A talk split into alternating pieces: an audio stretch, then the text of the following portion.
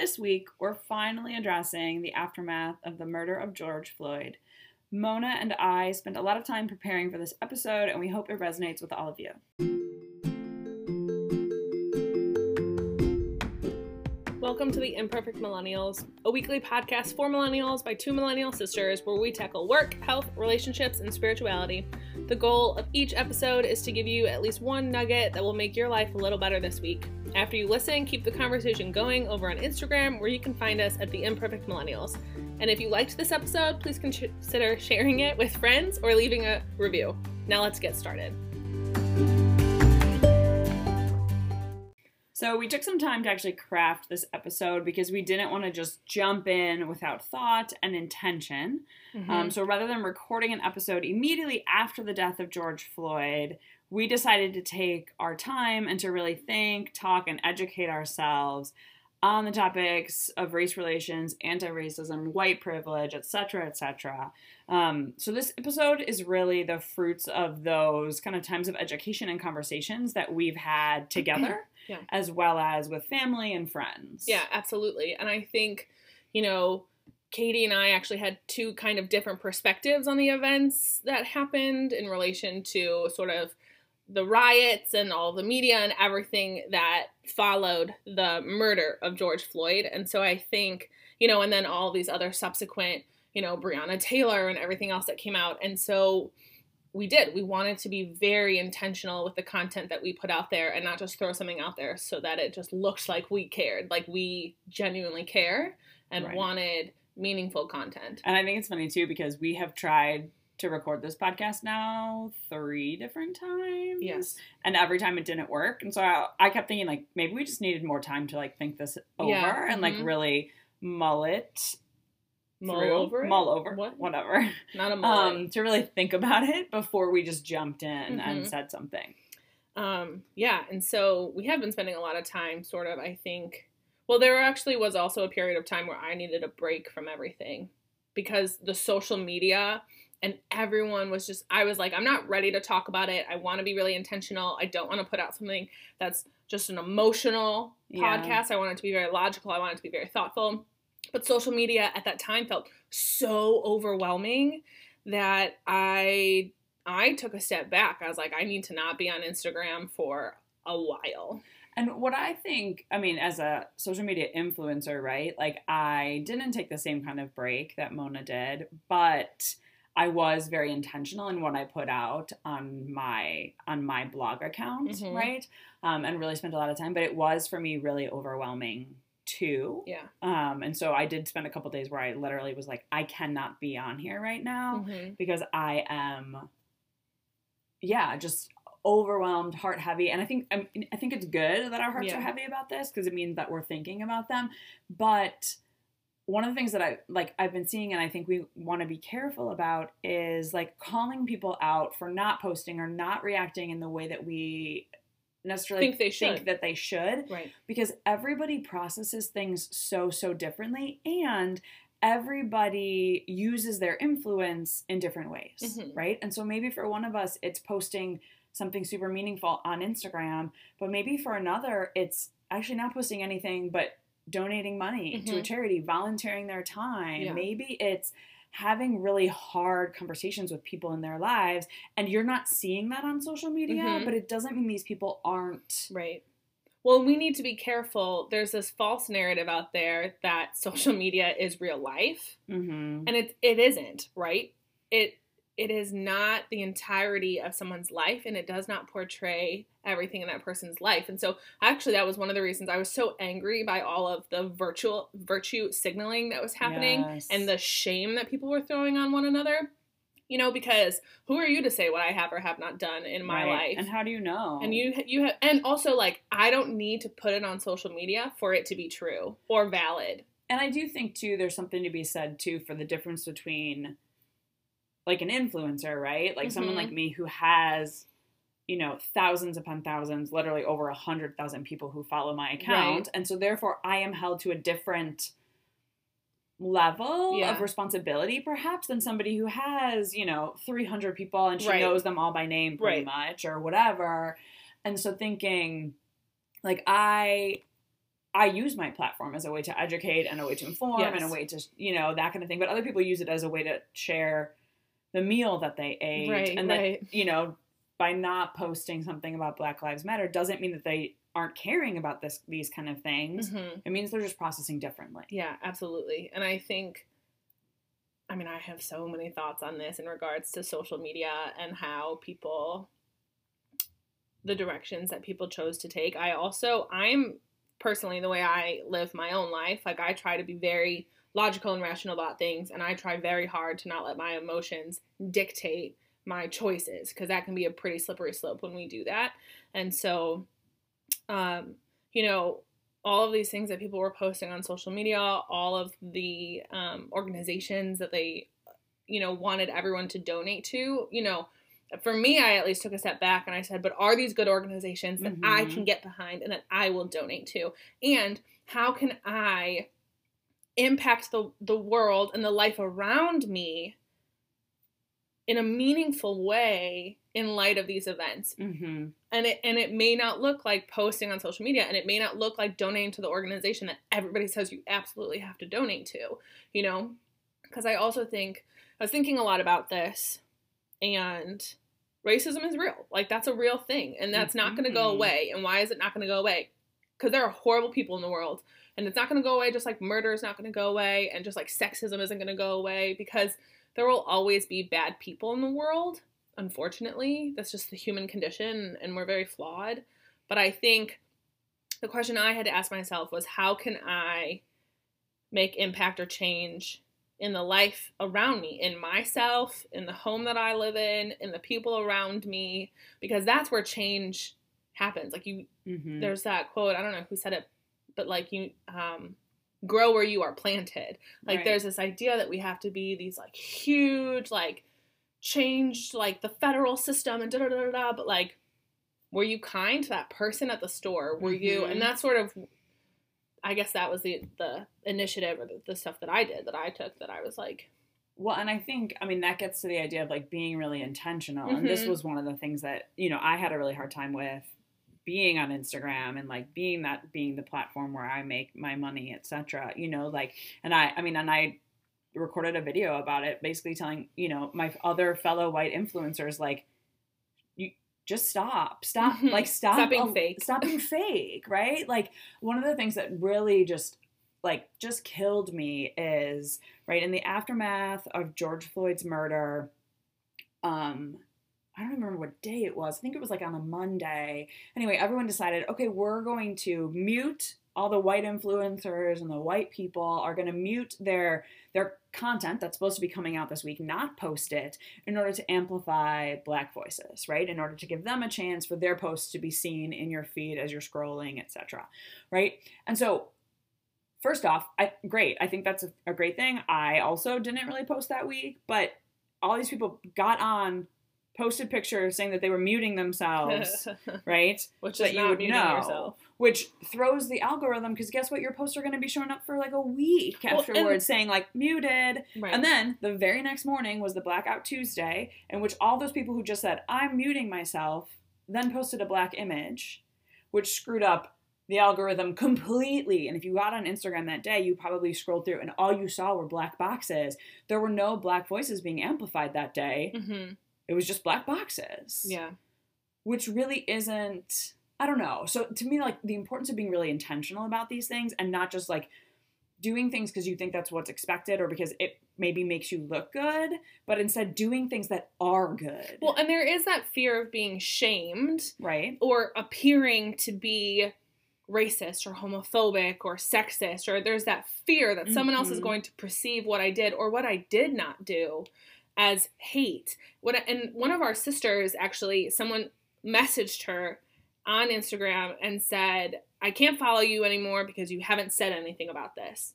And I was livid. I was like, "How dare you mm-hmm. come at me?" It wasn't me; it was my sister. But like, you know, one having no idea what no she has or hasn't done about and that this. also shuts the conversation down. And so, I just, I was so frustrated with all sides of this because I think also um, as a therapist, it's really interesting to be experiencing the same thing in a very sad and traumatic way that your that your clients are experiencing that they bring to that conversation that they as a person of color are very anxious or upset right now or they feel unsafe and then the next client that walks in the door is a law enforcement officer who has the same feelings of mm-hmm. my family's being targeted i don't know if i'll come home tonight and to put all of my emotions my feelings everything aside because that like that's the job for that mm-hmm. person it was just such an interesting it was for me it was very very overwhelming the whole and and also what made me the most sad i think is that everyone at least that i spoke with everybody agreed that george floyd was murdered and that those actions were wrong i mean from that police officer heck president trump even said yeah that. my god like but that got lost because of how polar how political it really quickly became, how polarizing it became, how freaking Antifa walks in and ruins everything. Well, and I think I mean yeah, mm I feel like a, a lot of people and organizations started trying to use that to their advantage. I mean, literally the week that we were, you know, muting in order to amplify black voices, there were more ads in my Instagram feed for Biden than I have ever seen before. Of course. And so I was like, you that's so interesting. You took advantage of this week to push your campaign. Mm-hmm. And like Trump did the same thing, right? Like moved rioters out of the way so we could take a picture by a burned down church or like a, a, a looted church. Like, okay, neither side was doing that well. They're both trying to take advantage of this instead of, I, I don't know, like really hearing and feeling and, and trying to empathize with what people are going through. Right. Regardless of whether or not you believe that racism still exists or whether or not you believe white supremacy, like, regardless of your political opinions on it, regardless of where you stand personally, you know, whatever happened to being able to look at someone and say and to empathize and to say i can understand how you're afraid well and using or, tragedy to push your own agenda it's, right it's, i mean it's like smarmy. Uh, there's no, I don't know, there's no other word for that. But I think smarmy. too, oh, good, right? um, but I think too, going back to like our sister, right, and this person who unfollowed her and t- and called her out for that, or like all of these kind of things, or even the people who you um have seen in therapy this week and whatnot, like. I, I think it's really important that we have to remember we don't we don't know how other people process emotions mm-hmm. and pro- process feelings and process these kind of things. So like, how do you know that this person isn't like in a really bad place right now and couldn't post on Instagram. Right. You don't know. Right. How do you know that whatever, even this company, right? Like XYZ company who hasn't been, you know, including people of color and black people in their advertising campaigns, how do you know they're not suddenly having this like serious whatever come, come to, to, Jesus, Jesus moment with mm. their whole staff being like, dude, we what screwed we do? up. Right. We need to be better. And they're trying to figure out how to process that. I don't know. I, I we like... live in a society where everything is acceptable, but nothing is forgivable. Yeah. And so we damn people so quickly for what we perceive as a misstep. And I think, mm-hmm. and so um, I think, so as Katy and I were processing this and debating out various sides of, of everything that was happening, um, you know, and people screaming, Black Lives Matter, All Lives Matter, Police Lives Matter, like, whoa, yeah. here's Katy and I came to three conclusions in all of this. And yep. this is what we really wanted to highlight today because I really think that this gets to the crux of it doesn't matter where you fall, right? Racially, spiritually, politically, it doesn't matter. These three things I think are at the crux of this issue. Yeah, and we as we said earlier, like Mona and I have different thoughts on this. We have different opinions about certain things, etc. But these are three things that we were like, no matter what, yeah. we can get behind these mm-hmm. three ideas. Mm-hmm. And I think that they're very crucial to yeah. to all of us being able to move forward yes. in the world today. Yeah. And I do think it was very interesting having this conversation because Katy and I, if you listen to all the other episodes, we align very closely on a lot of things. Yeah. But politically, Katy and I are different. We yeah. have different political opinions on a, on a lot of things. Um, but and that that's sort of the third thing that I want to get to, but that we were still able to like I respect you and love you completely and entirely, even if I don't agree with some of your political stances or you don't agree with some of mine, that like that's okay because I think in light of all of this, as a society, we have lost the fact, we've forgotten that everybody, and I mean everybody, has inherent dignity.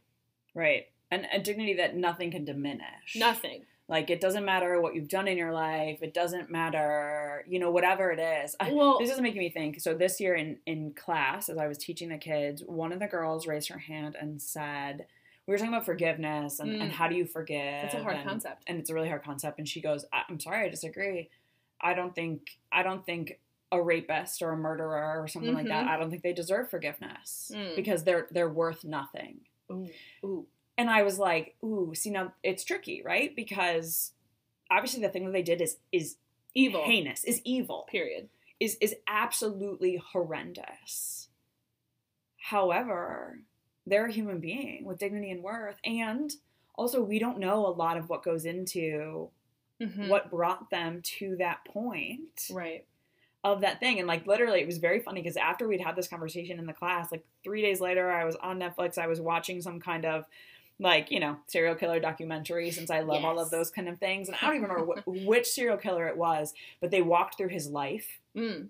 and how he was abandoned by his mother. He was treated like a teddy bear by the person who who Oh, kind of like fostered him and literally kept him locked in a room No. until they wanted to bring him out Oh, to show him off and play with him and whatnot, and then put him back. Right, like all these horrible things.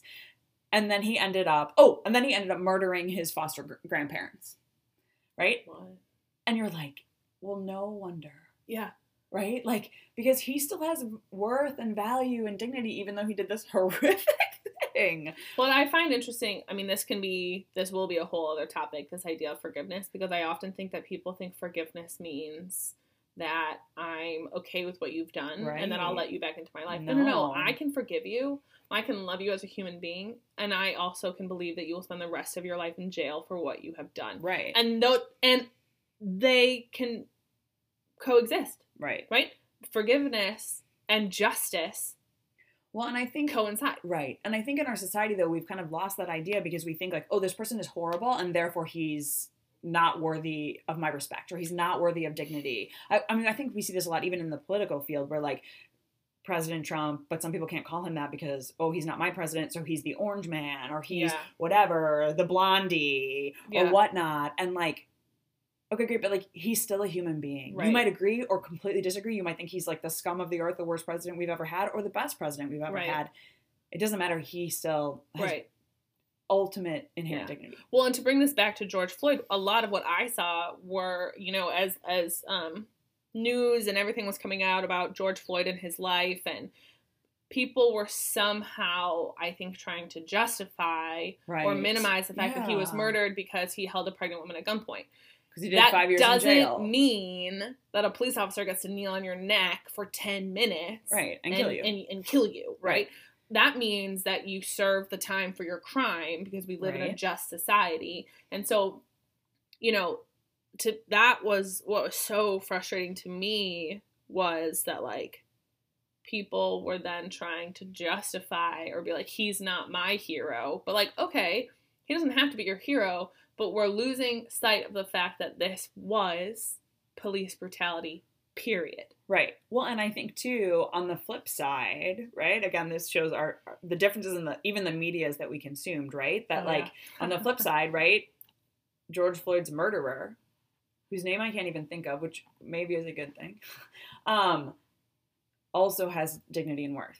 Yeah. and and that Yeah. that i think is really hard for us to grapple with that both george floyd's life was worth living and the officer who took his life also his life was worth living and has dignity and has worth and i think Mhm. we we struggle with that as a society because we want to be able to condemn and then say this person is worthless this person has little value but ultimately that's not true because every human has has value and worth Right. Yeah.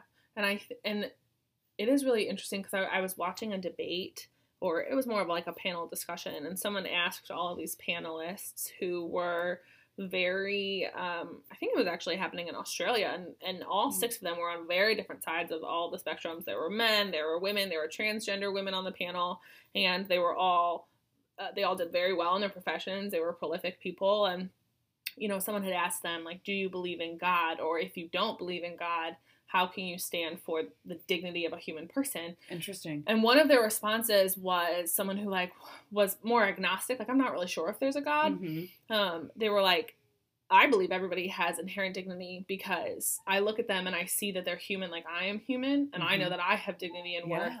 and therefore I have to bestow that to other people because why are they any different or better or worse than I? Right. And and it's true. Like you don't have to believe in God to believe that every person has dignity. You don't Right. have to believe. You know, you can just look at them and say, "This is a human being." It's Right. that it's that golden rule, right? Of sort of do unto others as you would have them do unto you, or however it's Right. said. Um, and I think as a society, we have very, very much lost that idea. Yeah. Yeah, exactly. And I love that you say like it's not that it's not that you have to be Christian, right, to see the value in each life. Like yes, the Christ our Christian faith, right, tells us, right, that we are all creatures of God, right, Yeah. and God's children, and therefore like that's part of what gives us the dignity. But like you can see that without even belief in God. Right.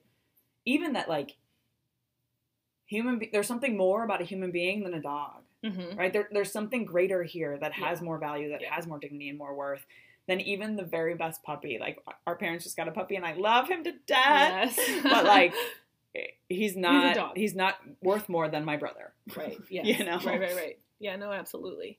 Well, and I think that segues into our second point that Katy and I really wanted that we believed was really important in this is that we are called to love others. Yeah, and I think even more specifically that like ultimately we are most ourselves when we're loving, Mm-hmm. and I think therefore when we have hate in our hearts, we really aren't being the best version of ourselves because we're not really made to hate. Mm-hmm.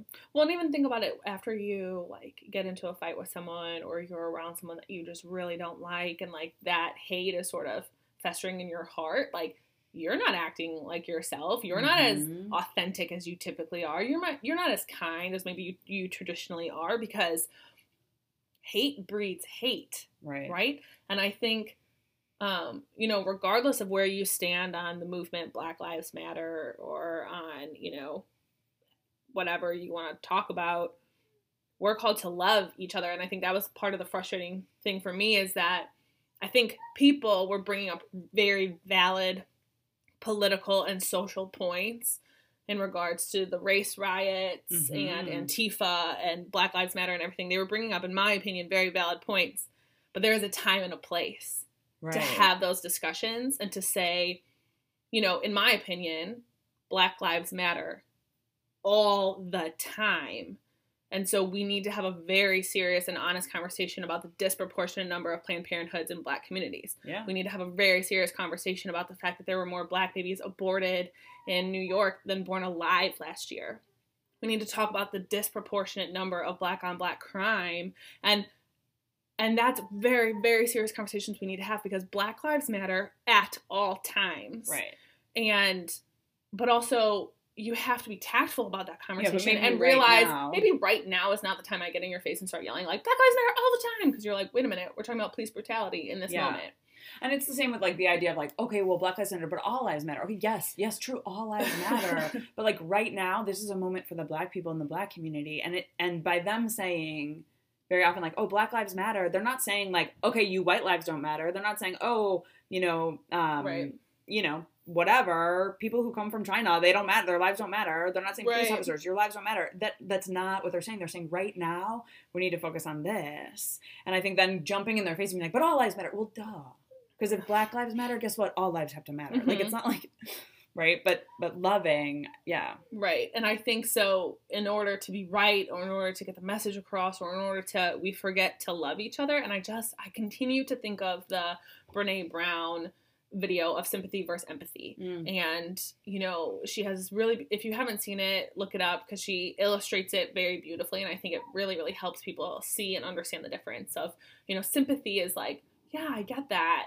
But, Right. however, and Mhm. also, and they put that silver lining around your rain cloud to be like, well, it's not all bad. it's not all bad or yeah this police brutality was horrible but statistically rare like, like you Yeah, know like yeah, no yeah. no no no no no no that's not the point whereas empathy is like you climb down there with them and say you know and the only thing i could sort of liken it to was when i see on tv a news story of a woman who was attacked and raped and murdered, there's that moment for me of like, well, that could have been me. Right. Because I am a part of that group where that is a possibility. yeah. And it's it's not that I'm gonna like live my life in fear or like suddenly stop running outside because that's a possibility.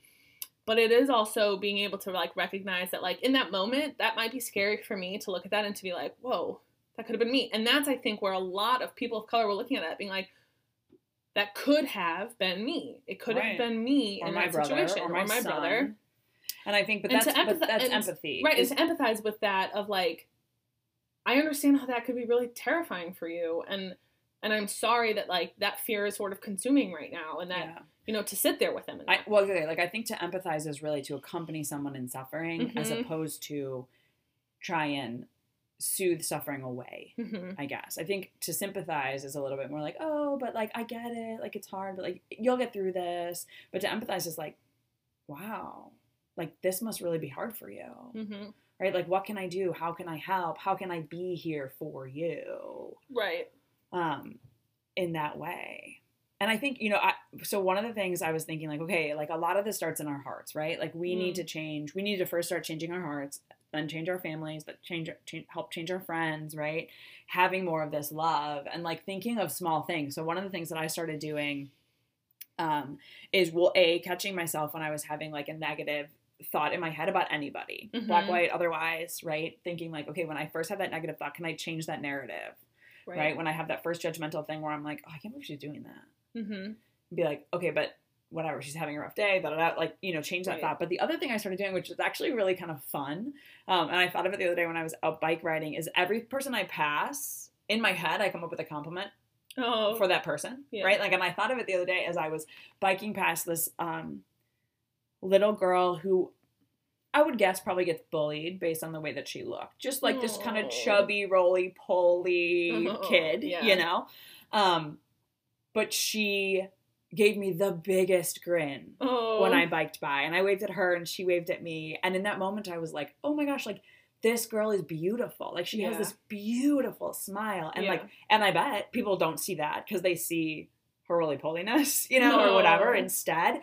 And so I was like, oh my gosh, I should start looking for, right, those little pieces in everyone that I pass. And even if it's just technically an outward Mhm. thing, Yeah, it's helping create a- more loving narrative in my head. right. Because I think part of it is, uh, I think in a lot of this, it comes down to identity politics right now, like in our society of like you are period the i the various identities that you hold but like when we do that when you reduce someone to just an identity that they hold you strip them from their dignity like i am not just woman period Right. you know and when you just label someone as an identity that they hold it's easier to not be as kind and it's easier to not be and it highlights the difference if you are Mhm. man and i am woman we are different and you've taken away you know what makes us human together what makes us common together and i Mhm. think we need to sort of start looking at people beyond just what the, the the appearance that they hold and to see them and that's sort of like what you what you did like that little Mhm. girl like you look beyond what maybe she just presents or maybe what we assume she looks like or acts or behaves and you see something inherently beautiful about her Right. and like what a world we would live in if that was the case Right. And I think, you know, it's it's funny because we're made to love, but for Mhm. some reason, I think often it's easier for us to hate. And and that's so interesting, right? Because think of like and we're made to love and we see that very clearly. Like we all seek relationships, right? Many people are constantly seeking like their their romantic relationship, their partner, right? Their life partner, all these kind of things, right? Like we're constantly seeking love mm-hmm. we're, we're seeking community and togetherness and like that social nature that we have. So it's very clear that we are most ourselves when we're loving. And yet, I don't know, hate is one of those things that just, it's almost easier than So to I look at another theory. and love them. I have yeah. a theory about this. It's easier because it requires less vulnerability from me, oh, interesting. right? I Mhm. can hate without exposing anything about myself because it's all about you and it's all about judging. But to love someone, to Right. care for someone, to find commonality with someone, requires me to be vulnerable and therefore I put myself in a position Mm. to be hurt and to be rejected. And so it is much easier to say, I don't give a shit what anybody else thinks. That's not true. Of course you do. yeah. You shouldn't care what everybody thinks, but you care what some people you care about what people think, right? And so it's this it's almost this defense mechanism of like, I don't need other people or I don't need Huh. more friends or Yeah, yeah. it's easier to sort of pick you apart because then it's the focus is not on me at all. Right. Huh. I think that's interesting. I think too that loving someone else is also really hard because we're also setting ourselves up for disappointment, right? Like. I think vulnerability is really true, but also disappointment in Mhm. that whatever, like think of a sibling, right? Or like a parent who like you love unconditionally, like they're great, but like then they screw up and they do something Mhm. and you're like, Mhm. dang, that really hurts. Yeah.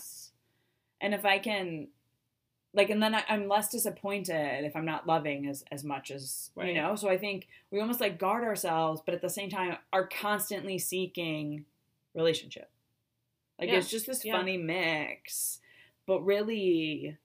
I mean, if you, if we, I mean, each of us individually, right? If we think of times in which we feel most happy, most secure in who we are, right? Like most fulfilled and flourishing as who we are, it's times in which we're we're loving. Mm. Yeah. No, I agree with that. I think, and I, I think we've lost sight of it, and we especially lose sight of it when there is a very um, emotional situation. The murder of George Floyd, Breonna Taylor, right, Ahmaud Avery, like right? there, it it incited a lot. The word racism itself incites a very strong emotional reaction from all sides of the party Right. everyone at that table, right? That word carries a lot of weight, which I think, I think it's, I think it's thrown around a little too freely, Hmm. right? Because I think you have to be careful with who who you label and say what to because words matter and they carry a lot of weight and a lot of meaning to them. And so when you start to do that, when you start to throw words around, you're inciting a very emotional reaction. And when you control someone's emotions, you control them and their actions. It's much Yeah. easier. And think about that. Everyone is peacefully protesting. Antifa walks in. If you couldn't catch on, I'm very anti Antifa. they come in and they ruin it for everybody else, but because it's such an emotional thing, it's very easy to get people who were being very peaceful to now well, yeah. join in on the chaos because it just anger incites anger And you have- um, and you've got very emotion rightfully emotional people yeah, and you've just manipulated them and and, you I? Yeah. and the media is so culpable for this that they just play on your emotions and it, oh it makes me mad yeah, yeah. I, I, have, I have so many thoughts about the media these days. It like, as a, a journalist by profession and all of that, like I just this has been.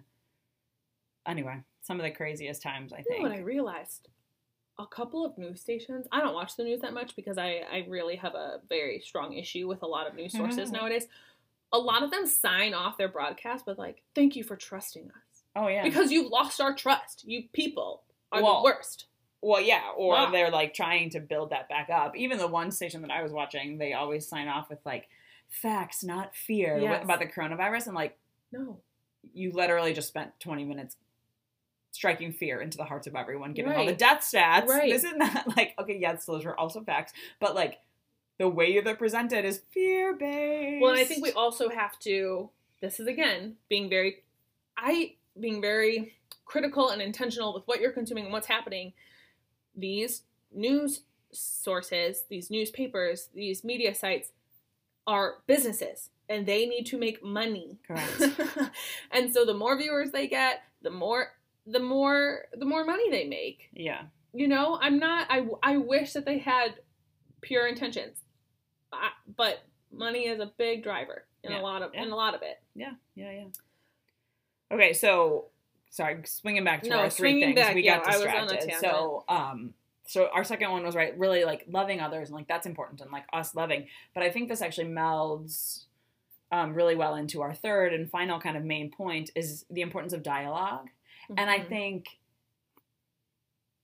we could have made that one first, but we ended up making it last because our thinking was if you can recognize the inherent dignity in any person you are in front of, hmm if you can be working at loving them for who they are, Right. then you can have dialogue. But if Right. you don't see their value and you can't work at loving them, if all you have is hate, dialogue is impossible. Yeah. Exactly. Period. And I think that's where, and that's sort of what I was saying earlier, is that like Katy and I have been able to very respectfully dialogue and disagree about this, and that's okay. And, um, you know, we, but we agree on. I mean, the benefit is that we agree on the fundamental issues of this, Mhm. of everything, of the recent events and everything that's happened. We just disagree, I think, politically or like, you know, whatever. But I think if you don't dialogue, you're also not growing and learning, and you're also not changing the culture, right? Right. You screaming at someone or you just not having that conversation at all because it's too hard or it's scary, you know, where where does that get us? Okay, this is why I love um, the video series that's out now, right? That Emmanuel Acho is doing, the uncomfortable conversations with a black man. Um, Matthew McConaughey was his first guest, but the recent one that just came out is with Chip and Joanna Gaines and their children. Mm, Okay, and so they're all sitting down. There's Emmanuel Acho, right? The one black man, Chip and Joanna Gaines, and their five children Yeah. sitting around. And one of the little girls says to him, and like you could tell they had probably hung out before they started filming, right? So you could get to know them, and so like the so kids, the kids were a little the kids seemed very comfortable, except the youngest who kept running around like trying to touch everything and move things around, etc. Anyway, um, and so one of the little girls says to him, "Are you afraid of white people?" Mm. And like I was like, whoa, what? And he like sat back in his chair and was like, whoa, that's heavy. But thanks for asking. And like it's very like and to me that was like, wow, like they can have that dialogue because she felt comfortable Right.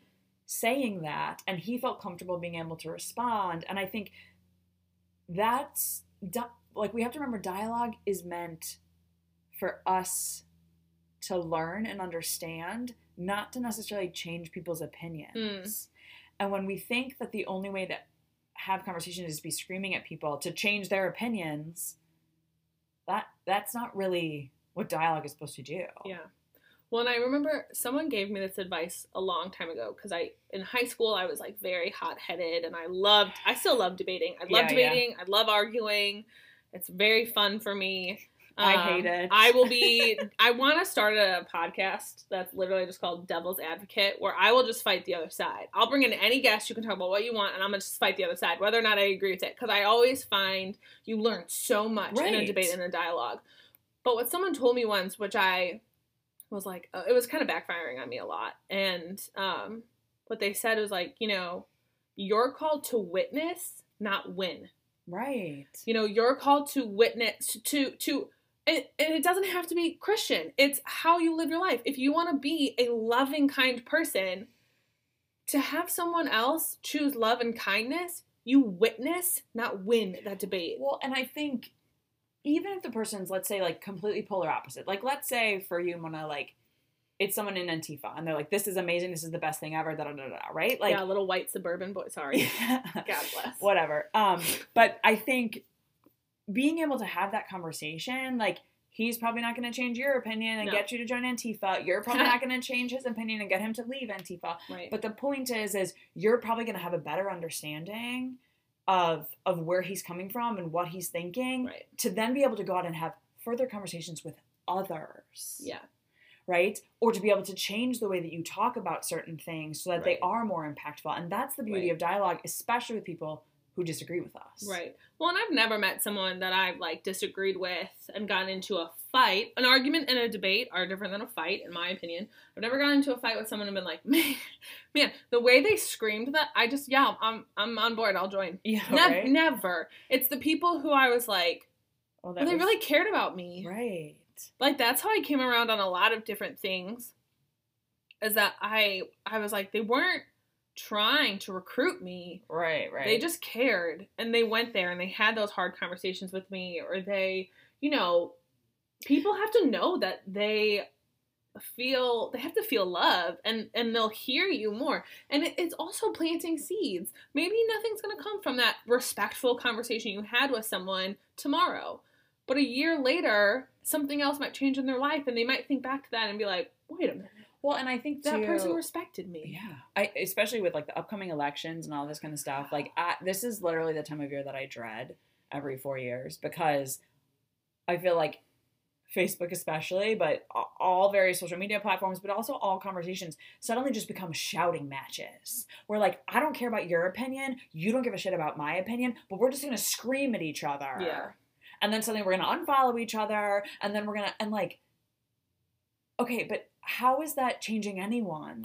right if all we're doing is yelling Right. how is that helping spread better awareness or understanding or or even just healthy dialogue Yeah. about so many of these things because i think too something that like came to mind as we're as all of this is um coming to light and as we're talking about these things more and like it's not pardon the pun not really a pun it's not really that black and white right? Like, No, it's not. what what's behind the racism that exists in our country today? Uh, pr- probably a lot of things, Yeah. right? Like, Yeah. it's not just one thing. Yeah. It's not just like, okay, let's fix the education system. Okay, let's fix the economic system for these people. Let's fix the healthcare system. let's It's fix housing let's but fix there- right I mean, there's just so many things. And so, and yes, we need to start like making reforms and changes and things like that for various, you know, in various ways. But really, it starts with dialogue. mm-hmm. But dialogue because you recognize the dignity of the person you're speaking with and you're loving them, even if they have a different opinion. right yeah exactly And I think Mona, Mona and I, when we were talking about this, we're talking about the importance of being able to look at another person and say, this opinion you have, or even this thing that you're doing, I don't agree with, mm-hmm. and I still love you. Mm-hmm. And not even I still love you, and I love you. and yeah yeah Like, I love still, you. it's yeah I don't agree with this thing you're doing. I don't agree with this life choice you've made. I don't agree with your opinions on Yeah. this.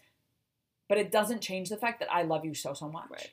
my mom would always say our mom would always say um I remember talking to her about something in, in, in like a relationship or whatever and like you know she said something like i don't love your father in spite of his flaws Right. i love him because of and through his flaws. Right. right. Like we don't get to pick and choose the attributes that we like about someone you know and what we don't like and you we're all flawed. Right.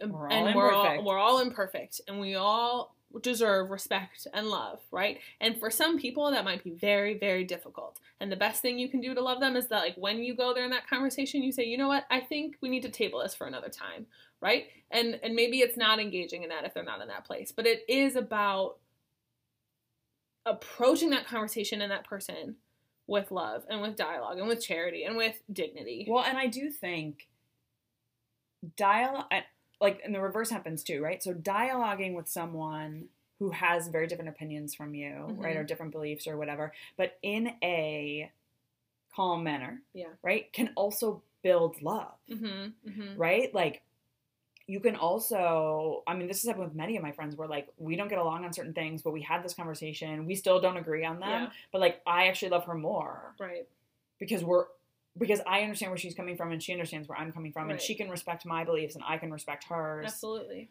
It's also making me think I had this conversation several years ago um, with someone who's more like my mom's age, um, and she was telling me about something that her son did that was pretty devastating, like a pretty pretty bad life choice yeah overall. Um, and I don't know how I asked for this or how it came about, but anyway, it was something like, "Do you love him less as a result?" Like as his mother, do you look at him and you're like, "Oh, like why did you screw yourself up so badly?" right right And she said, "You know, I actually thought at first that I would, that I would look at him and I would be like." Oh, just so disappointed and like so devastated with him and like maybe like love him a little less for a while. And she said, but I realized as I was helping him get through this and and move on and whatever that like actually I probably loved him more after Yeah. this than I did before. And I was like, wow, like that's powerful, but that's when we can love someone even with their flaws, not Yeah. because of them, not despite them. Like we love them and like you're flawed and I'm gonna love you even more. mm-hmm, But because we can have dialogue, because we're working this out, right? Like she Mhm. probably would have been a lot hurt and maybe not love him as much if he just like walked away. yeah I think it is very difficult to have a dialogue about something that you are very passionate about. At least for me, like, because I want to, like, someone will say something and I'll be like, oh my gosh, I could literally point out a litany of why you're wrong. Yeah. You want to talk about this, this, and here's this statistic, and here's this prolific writer who actually totally debunked, you know, and like I get, I can get really passionate about it because, Yeah. especially with like, there are, I care, I care deeply about this issue. Right. And there's a lot of misinformation out there, and there's a lot of things that need to change. And yet, you still sort of need to reel it in a little bit so that you can have a productive conversation, not a yelling match. Right. And I think too, I mean, back to like our conversation earlier about media, like Mm. for every 10 things you can read on your side, there's probably 10 things that you can read on the opposite side as well, right? Which is informing these things, people's opinions and decisions about so many things. So, you know, again, that's why dialogue is important because then you're not like, well, you're just stupid because you're believing this, as opposed to like, oh, you probably Right. actually have some really interesting facts or statistics or, or personal stories that you've heard Right. that are impacting the way that you think about this Right. and vice versa. yeah So, Katy, what would you what would you say, or what would be a takeaway for our Um, listeners today? I think I feel like I tell this to my students every time, every year, but like I'm gonna get religious for a second, but like there's this Pope Francis quote. I like Pope Francis, and it's something along the lines of like every person is willed, every person is necessary, every person is loved, and I think that is Oh. something to keep in mind when we're talking to everyone. I like that. Everyone is necessary, and everyone should be loved, and like we're, we are responsible for doing that yeah, and providing that to others, just as they are to us. yeah. And so keeping that in mind in all of these things, I think is important. I like that quote a You? lot. Um, yeah, I mean, I think it would be along the same lines as yours. You know, just that meet each person with kindness, right? Like, let's give people the benefit of the doubt that they're doing the best they can with what they have, and that might that that might mean they're still making poor choices or not, Yeah. or or have incorrect opinions. They might not right? have very much right now. They might not have much, but they're doing the best with what they have, right? And so are you. And so I think to meet each person with that compassion, I think is also uh, is just is is paramount. And I would say that in regards to my other piece of advice, in regards to into educating yourself on all these issues and, and in what you're consuming and, in the conversations you're having with people, I really just think everyone needs to have this mindset of questioning, challenging, and wondering about everything. You know, let's not don't just take it because someone said this is what it is. Okay, Like, this is hilarious. I was just about to say, wait, I want to add a second thing. Oh, what's the your thing? importance of educating ourselves, Yes. but like not just taking what your parent told you is a thing you have to believe, or that like headline you read on your. I read a tweet about a Yeah. New York article. No, no, go read the New Yorker article. And then even go look at the sources the New Yorker article cited. Exactly. Like, oh, President Trump said this. Did Go read the real thing. Don't just read the tweet because let's be honest, all that shit can be doctored.